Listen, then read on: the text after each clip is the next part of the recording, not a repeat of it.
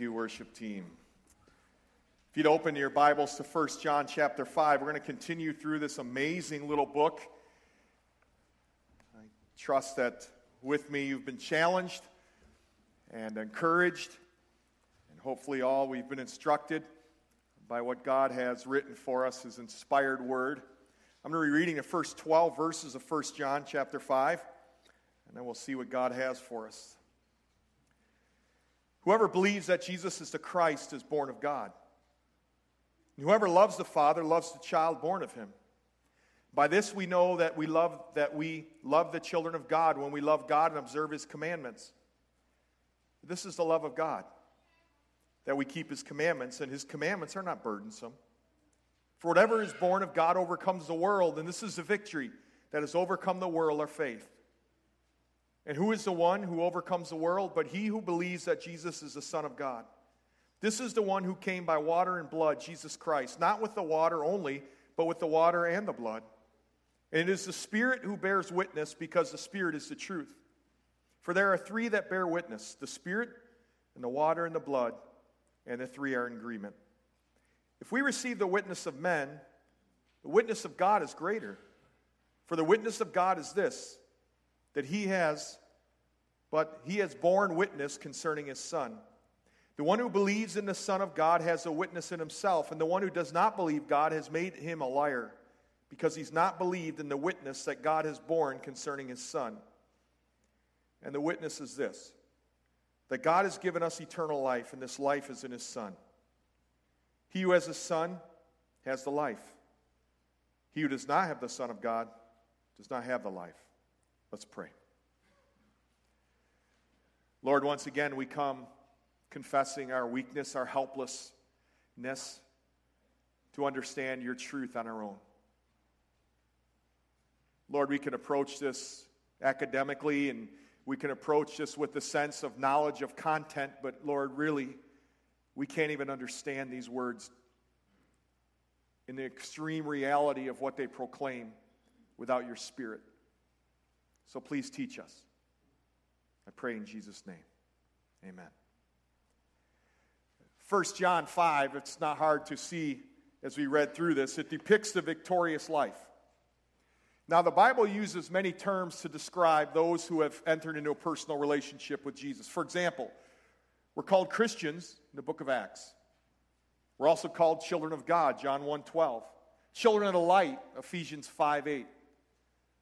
We're also considered children of the day, 1 Thessalonians 5 5. Children of obedience, 1 Peter 1 14. But there's another title in the New Testament. It may be as exciting as any other. It's probably one you don't think of a lot, maybe one you don't lose, use a lot. It's an overcomer. The Bible calls you as a Christian an overcomer. Well, what's the definition? 1 John 5 1. Whoever believes that Jesus is is the Christ is born of God, and whoever loves the Father loves the child born of him. And if you go to verse 4 again, we see it here. For whatever is born of God, there's the thread from verse 1, overcomes the world. Verse 5, and who is the one who overcomes the world? Overcomer. The word literally means victor. It's the idea to conquer, to have victory, to have superiority over an enemy. You and I are called as Christians overcomers, victors, more than conquerors. That's who we are. And this is demonstrated. A form of the word is used by Jesus in John 16 33, where he said, I have overcome the world. It's a word of victory. Jesus, in effect, said, I've conquered Satan's system, this world system, and he says to you and I, since we are in Christ, since our life is hidden in Christ, we partake of this victory. The believer then is a victor. And those who are born of God are true overcomers. Well, then the question would come, and I think it's a legitimate one what do we overcome? If I'm an overcomer, if you're saying I'm a victor, what do I have victory over? It doesn't really feel like I live in victory. It feels like my life is marked by defeat. Well, let First John remind you you and I are overcomers. The scriptures tell us, first of all, that we've overcome Satan. One of the things Christians have overcome is this demonic realm. we are victors. Now, it seems like Satan has victory, but ultimately he won't. Revelation 6 2 uses a form of this Greek word for overcomer. When it tells us this white horse, who we know later is to be Satan in this context, it appears he has an initial victory. And he'll cause some devastating things for sure in the tribulation. But then as we go to Revelation 13, we begin to see something change. Revelation 13 7 says this It was given to him to make war, him being the, the beast in this context, or Satan, to make war with the saints and to overcome them, and authority over every tribe and people and tongue and nation was given to him. So Satan will make war against the saints, and he seems to overcome them. But that's not the whole story. Ultimately, the Bible tells us that saints are going to triumph over Satan. And that's why we need to turn to Revelation 12 11 back there, because we have the promise, we have the hope. It's really what we just celebrated in communion. They overcame him because of the blood of the Lamb. That's pretty good, just that, that and that alone. And because of the word of their testimony, they did not love their life even to death. You and I are overcomers because of the blood of the Lamb. And we go to Revelation 15 2. We read about a scene in heaven which is glorious. Part of that scene, John says, And I saw, as it were, a sea of glass mixed with fire, and those who had come off victorious from the beast and from his image and from the number of his name standing on the sea of glass, holding harps of God. It points to the fact that saints overcome Satan in a demonic realm. We're victors. That's why Paul in Romans 16 20 said, And the God of peace will soon crush Satan under his feet. In other words, ultimately, victory has already been won. And that's a victory we need to regularly appropriate into our life. Okay, so you're an overcomer, and ultimately we're going to overcome Satan in the demonic realm. And even now we have victory. We don't need to live in bondage. We don't need to live succumbed to the demonic realm. You and I have been giving, been given victory. But it's not just victory over Satan. We're promised victory over death. 1 Corinthians 15, 54 through 57. But when this perishable will have put on the imperishable, and this mortal will have put on immortality, then will come about the saying that is written Death is swallowed up in victory. O death, where is your, sting, your victory? O death, where is your sting? The sting of death is sin, and the power of sin is the law. But thanks be to God who gives us the victory through our Lord Jesus Christ. Believers conquer death. Through the resurrection of Jesus Christ, we have a hope of eternal life. John has really tried to hammer that home that those who are in Christ experience eternal life, victory. You and I rejoice in the fact that Jesus Christ has secured for us victory over death. But that's not all. If we go back to 1 John 4, we see another element of what we have victory over. For verse 4 says, For whatever is born of God overcomes the world. The world. The believer is a victor over the invisible spiritual system of evil that operates in the world, that captures men's souls. And when you and I are saved, we are removed out of the clutches of Satan, out of the hellish demonic attacks, and we're reserved for heaven. The believer has conquered the system in Christ. James 4 4 through 5 makes a hard hitting proclamation. He says, You and I are not to have friendship with the world. Why? Because it's that world we've conquered, it's that world we've overcome. Why would you become a friend of something that will hold you in bondage when Jesus says you've overcome that? That makes no sense. That's what James is trying to get at in James 4. You and I are overcomers. We don't have a friendship with the world, we've overcome the world. It does remind us, though, that it is a spiritual battle, isn't it? Day in and day out. We're salted from this world system. And if we look closely in verse 4, whatever is born of God, you'll find a present tense. It means Christians are to be living regularly, continually having victory over the world. Positionally, we've conquered Satan, death, and the world. And from a practical standpoint, we need to exercise and to claim that victory on a day to day basis. But make no mistake, believer, you're an overcomer. The scriptures testify to this. And it begins to give a description, John does, of who are these overcomers. Look at the first five verses again. We see in verse 1, at the end of verse 1, whoever is born of God, whoever loves the Father, loves the children born of him, or the child born of him. We go on to read, By this we know that we love the children of God, we love God and observe his commandments. Then he gets to verse five, 4. But whatever is born of God overcomes the world. This is a victory that has overcome the world, our faith. The first description of an overcomer. And to, to John defines it, and for us to evaluate ourselves whether we're even an overcomer, is this do you have faith in Jesus Christ?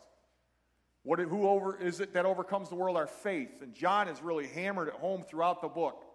The source of eternal life, the source of victory, the source of forgiveness is a faith in Jesus Christ, Him and Him alone.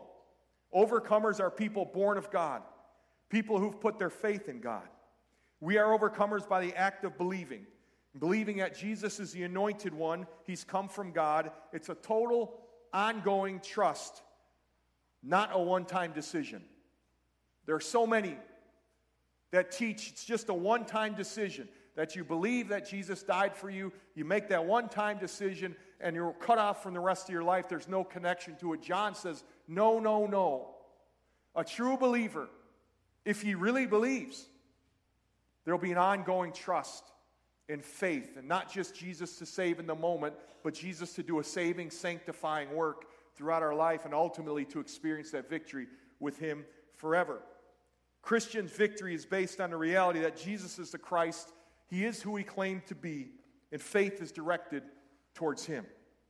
And only those who direct their faith towards him are overcomers. Because only Christ has the power to come through. Only Christ has the power to deliver.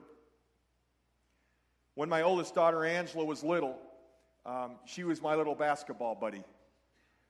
I played in a lot of tournaments and men's league and stuff, and, and Angela was there. Little Angela running around and grabbing the ball, and just I'd see her at the curb sitting watching the tournaments. She's in a lot of pictures I have with my teammates. Angela was my little basketball buddy. I could tell her, you know what, Angela, you could dunk it. You could dunk the basketball. And she said, No, I can't, Daddy. There's no way. And I said, Yeah, you can do it. Because I knew something she didn't. I knew I was strong enough to lift her up so she could dunk it. And she didn't know that at first.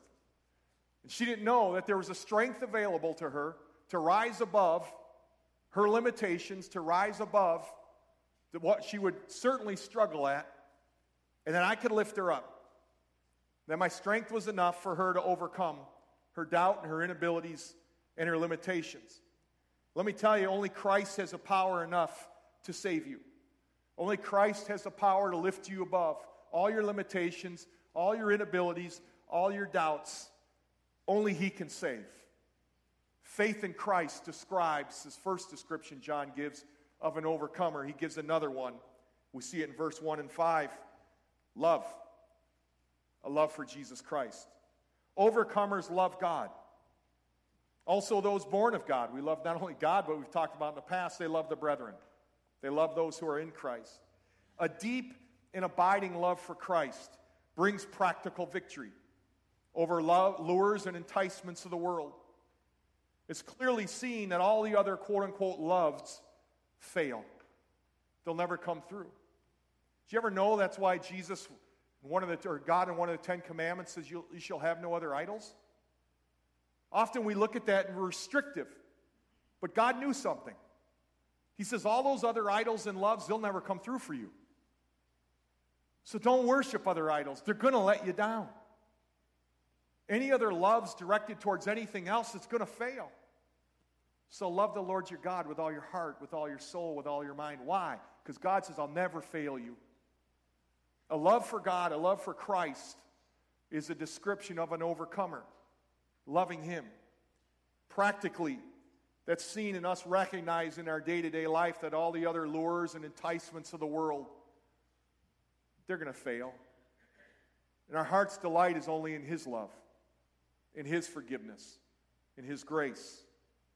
Now, John's not done, and we've discussed in the past, he gives another description of an overcoming in verse 2 and 3. For this is the love of God that we keep his commandments. His commandments are not burdensome. It's an obedience to Jesus that describes an overcomer. There's an internal obedience. We see this faith and this love and obedience, they're woven together. In verse 2 and 3, he ties love and obedience together. Jesus in John 14, he who has my commandments and keeps them, he is the one who loves me. Obedience and love are merged and woven together here. God wants obedience that's internally motivated, not externally. Romans 6, 17 through 18. I'm going to read this because Paul talks about this, just in case you want to know if there's another place that it's addressed. But notice where he talks about this internal obedience. Romans 6, 6, verse 17 through 18. We read this But thanks be to God that though you were slaves of sin, you've become obedient from the heart to the form of teaching to which you were committed, and having been freed from sin, you became slaves of righteousness. Notice the internal motivation. You've become obedient from the heart. This wasn't a superficial obedience, it was an obedience that was internal. It was total obedience that God calls for. God's not impressed with three out of four. God's not impressed when we say, you know what, I'm doing okay in these three, but there's this fourth thing I'd rather not. God's not saying, hey, 75%, your teacher allows it, maybe I'll allow it. You know, He calls us to total obedience. He calls us to constant obedience, not simply when we feel like it. God's not honored when we say, hey, life's tough. God, I got all these struggles going on, their health and their financial and all these things. Certainly, you understand if I'm going to go it alone for a little bit. God says, No, I'm not impressed at all with that. I, I, I, can meet you in your struggles, I can lift you up over them, but what I require, what an overcomer does, is constant obedience. And I would add this one, and let's be honest, this can be hard cheerful obedience. He says his commands are not burdensome. Isn't there a difference? I mean, if you say to your children, hey, go wash the dishes, not often do they say, Oh, I'd love to. Thank you. It's a joy. Because, Dad, your command's not burdensome. I got children like that. Well, maybe not all the time. But, but wouldn't it be good if we lived that way? When we read God's commandment, we don't look at restrictive. We said, Lord, I'd love to obey because I know it's how I'm going to live an overcoming life, and I know ultimately it shows my love to you. But it seems so foreign to the way we live our practical lives that when we were children and as our children live.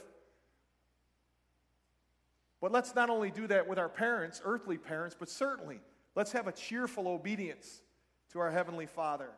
First John's been very direct about what a true believer is as opposed to those who simply claim they are. Faith in Christ that he's the anointed one, that he came in the flesh, a love for Christ, an obedience to Christ that's ongoing and committing, committed. Let me ask you, are you an overcomer? Does this describe your life? Because John says if it doesn't, you're not living an overcoming life. He knows it, and I would suspect you know it. This is a description. But then we have this witness. I love the, the way God writes his word. It just amazes me, always does. But there's this witness to an overcomer. Now, notice as we get to verses 6 through 12, there's a word, a phrase repeated witness. It is the Spirit. All right, back, better back up. Verse 6. This is the one who came by water and blood, Jesus Christ, not with the water only, but with the water and with the blood. And this is a Spirit who bears witness because the Spirit is the truth. For there are three that bear witness the Spirit, the water, and the blood, and the three are in agreement. And if we receive the witness of men, the witness of God is greater. For the witness of God is this, that he has borne witness concerning his Son. Verse 10 The one who believes in the Son of God has the witness in himself. It seems like there's some kind of witness here somewhere that we should maybe pay attention to. And let's look at it. There's a consistent witness. The first witness is water in the blood. Now, initially, this seems confusing. You're not alone. Let me give you three popular interpretations, and these are only three. Some pretty godly people ascribe to some of these different ones. First, some feel these words refer to baptism and the Lord's Supper. And we could see why they would think this, right? Water and then blood. I mean, we, we celebrate communion, and, and water we tend to associate with baptism. The problem is, this doesn't seem like it's referring to a continual event, but a one time thing. Also, celebration of communion is usually referred, referred, to, referred to as in terms of bread and the wine. So I'm not sure that that would be accurate. Second, some believe that water is sometimes an image to depict cleansing power of the Word of God. If water refers to the Word of God and blood refers to the blood of Jesus, his death, and later when John adds that the Holy Spirit is involved in this witness, we could have a picture of the Trinity the Word, the Father, and the death of the Son, and the empowerment of the Spirit. I think it's a nice idea, but I think really that's maybe what John's not driving at. Remember, context in Scripture is significant. And I think right here it becomes even more so. To me, the most likely meaning for water and the blood is probably the baptism and death of Jesus Christ. Remember, John's confronting a popular and pervasive heresy called Gnosticism. The Gnosticists believed that God, in a sense, borrowed the body of Jesus. They said God took control of Jesus at his baptism and took him out before he was crucified. Gnostics, whom John refutes throughout this letter, they taught that Jesus was a mere man upon whom the Christ descended at his baptism and, and from whom the Christ departed before his death. These false teachers, they could not conceive of how a Redeemer, a divine Savior, would have died on the cross. And to refute this heresy, John shows that Jesus was the Christ, God's anointed before his baptism where the fact was authenticated by the Spirit because that word came implies that he came to earth from heaven. And since the Gnostics agreed that Jesus was the Christ at his baptism, John adds, not with water only, but with the blood. In other words, his death. He wasn't Christ who just kind of came down at his baptism and took off before his death. He came and was Christ at his baptism. Indeed, he came throughout his life but it was only the witness of just the water, it was the witness of the blood. That he was still a divine Savior as he hung on that cross. And this is to say that he was the Christ during and after his crucifixion. The water and the blood were a witness. Verse 7, we see the Spirit. And it's the Spirit who bears witness because the Spirit is the truth. The Spirit bears witness to Jesus Christ, just as Jesus promised. We read about it in John 15 and John 16. He will testify of me, Jesus said of the Spirit. The Spirit will glorify me. The consistent witness of the Holy Spirit is here is Jesus. He's the Savior of the world. You know what? That should be our consistent witness, should it not? The Spirit, it's the Spirit within us. Here is Jesus. He's the Savior of the world. And that's the testimony and witness of the Spirit. We have the witness of the water and the blood. We have the witness of the Spirit. But then he gets into this receiving the witness. How do we receive it? The water and the blood agree and point to Jesus Christ, his death, his life. The Spirit points to Jesus and is a witness to him. They all tell us who Jesus is. But ultimately, there's a sense we need to receive that witness. Verse 9 tells us that. If we receive the witness of men, the witness of God is greater. We're pretty willing to receive the witness of men, aren't we? We have people we trust who walk up and they'll give us a detailed description of what happened. We'll believe it. If they're reliable, right? If Jerry came up and said, Hey, man, I want you to, you know, I saw this incredible event happen, and I know Jerry, I love him, I trust him, I, I'd believe it. That's good for me. And John's saying, you know what? We're quick to believe the witness of men, but hey, what about the witness of God? in his historical coming to earth, his death, his resurrection, the testimony, the spirit within us. How come we're slow to believe that witness? We're slow to receive that. And we're encouraged to receive that witness. John doesn't want us to believe in blind faith. Instead, our faith should be on a reliable witness, and the most reliable witness is God. And verse 10 is telling us that when we refuse to believe on Jesus, we reject the testimony that God has given us in His Son. Therefore, we've called God a liar with our unbelief. John's exposing this great sin of unbelief. This rejection of God's testimony over time can lead to a place where heart becomes hardened against God. And he sums up the witness in verse 11 through 12. These are rich words, they're words of assurance. God wants you to know you're an overcomer. And he says this this is a witness that God has given us eternal life. This life is in his Son. He who has the Son has the life. He who does not have the Son of God does not have the life. That's pretty clear. I mean, there's John again being very straightforward. He sums up the witness. The content of the testimony is Jesus Christ when you boil it all down. The bottom line he who has Jesus Christ, he who has faith in Christ, has life. It's a great promise to you and I. We've overcome him by the blood of the Lamb. Communion's a continual witness every time we take it. Continual witness to who Jesus Christ is and the life we have in him. Because verse 12 identifies who the overcomers are he who has the Son. Overcomers have great assurance, it enables them to live a victorious Christian life. Which leads us to two lessons to close with. First, I want to talk to a believer. You might not feel like you're living an overcoming life. Right now, you might be thinking, I'm sinking. It seems like this maybe has a hold of your life. Or maybe you're struggling with this sin or doubt creeps in. Or it seems like worry seems to be smothering you like a wet blanket. And you're like, I, I, I get the concept of overcoming, but how do I live it out in the day to day? The first thing I would rem- remind you remember your position in Christ. Remember who you are. You're an overcomer. And you say, well, that sounds like positive thinking. No, it's scriptural thinking. You're an overcomer. It's who you are, it's your identity. Walk in that reality, live according to that reality. You're a victor, so quit living a defeated life. You're an overcomer. Nothing formed against you shall prevail, we're told. Walk trusting God's witness. And I understand there's a demonic realm. The demonic realm will consistently seek to develop strongholds in your life. And those strongholds are developed when we forget who we are. We see no way out. And the way to tear down those strongholds, to begin to understand and remember who you are in Christ, your position. Live in the victory.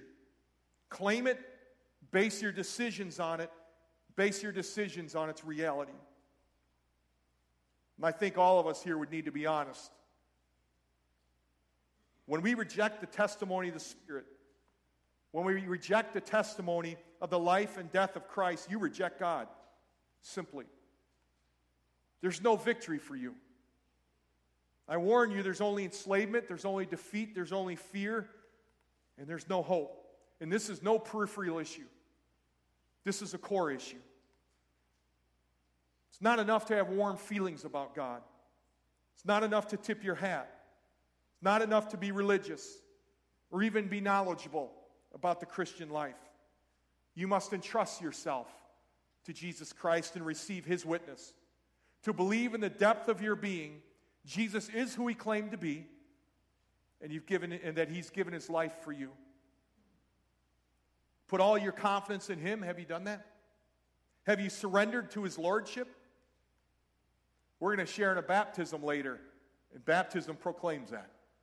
Baptism proclaims that I believe Jesus is who he said he is. I've given my life to him because he gave his life for me. I put my confidence on him. I've surrendered to his lordship. And so I go into the waters of baptism. It's a beautiful picture. But I wonder if you sit here, if you've ever done that. I wonder if you're willing to do that. You can do that in prayer, and we're going to give you that chance in a minute. But if you're here this morning and you claim the name of Jesus as your Savior, you've come to faith in Him, you love Him, you're seeking to walk in obedience to Him. God wants you to know this moment it's you're an overcomer. This you're an overcomer. Let's pray.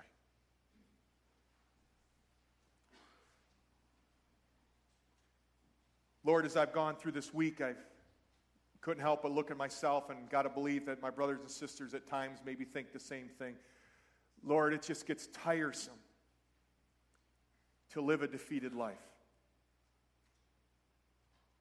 If we're honest, there's times that we think too highly of ourselves. We try to do it alone. Maybe we've opened ourselves up to lies and schemes and strongholds of the enemy. We find ourselves living in defeat, not victory. And Lord, we may even do the most arrogant thing and shake our fist at you and say, God, it's the circumstances and problems you've allowed in our lives. Lord, forgive us for that. It's not the circumstances and problems that are the issue, God. It's our problem. We've not believed the witness of your word. We've not believed the witness of your spirit, the witness of your son, Jesus. We've not believed the witness that we are overcomers in you. And Lord, might this truth this morning change us? That we leave here differently. Because your Spirit has taken your word and done something in our hearts and minds, changing us, refocusing us, tearing down all the crutches that are hopelessly futile. And Lord, my heart goes out to those who sit here this morning and they're like, you know, I don't even know who Jesus Christ is. Maybe that's you. You've never trusted him as your Savior. You have no hope right now of eternal life. You're guessing. God wants you to know there's no life apart from his Son. The good news is you're hearing that this morning. The good news is those who call upon the name of the Lord, the promise is you will be saved. That's your offer this morning eternal life with Jesus Christ. If you don't know the Savior, I invite you in this moment, in this place, in your heart, to reach out to Him. Now, I'm going to lead you in prayer, and might this prayer be yours. Your heart cry out to the Lord Dear Jesus, I confess I'm helpless, I'm defeated, I'm lost without you. But I've heard this morning the witness of your word, the witness of your spirit inside my mind and heart right now. And I choose to trust you as my Savior. I thank you based upon my faith in you that you'll forgive me that you'll give me eternal life. That, Lord, you'll make me an overcomer.